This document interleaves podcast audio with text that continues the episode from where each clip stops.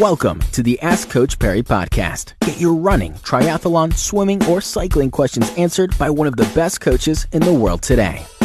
The next edition of the Ask Coach Parry podcast, Lindsay, this is a bit of a combination question between triathlon and uh, running, and it comes in from Julie van Leelveld. Julie's saying she's uh, training for the half Ironman, the Ironman 70.3 in Buffalo City in January and she wants to know how do you go about training for that race and do the necessary running training for comrades? When she looks at the training needed for comrades she's got no idea where she can fit in her cycling and swimming.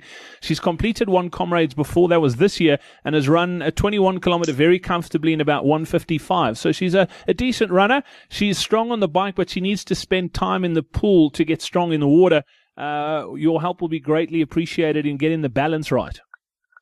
Yeah, so Look, it's a little easier than I than I think she suspects because your comrades training should start, I guess, in earnest in January. But because you are doing such a lot of um, cross training, for lack of a better word for, for this uh, answer, you are still doing a nice broad base of training. And January and February are really about laying your foundation for training hard in in March in April. So for me, I would focus my triathlon more.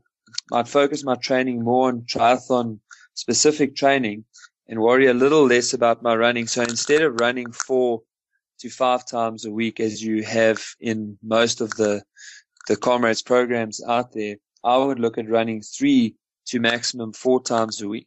And that should give you enough time to then fit in your cycling and your, your swimming allow you to do a, a decent 70.3 and then post 70.3 you can maybe cut back on the swimming and add in the extra run day but I would also continue to do the cycling all the way through because the cycling will be excellent cross training for you. So that means that from February, you would pretty much be on a four to maximum five day a week of running with maybe two days of uh, cycling. And that'll, that'll put you in good stead for comrades.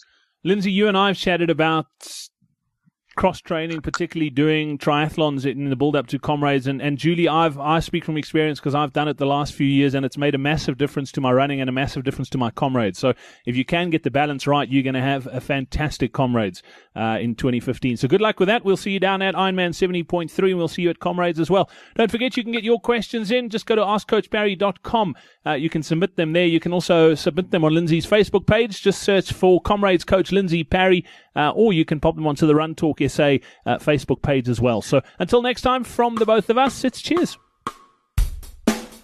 Be sure to subscribe to the Ask Coach Parry podcast on iTunes, follow it on SoundCloud, or listen to it on Stitcher. Follow us on Twitter at Ask Coach Parry.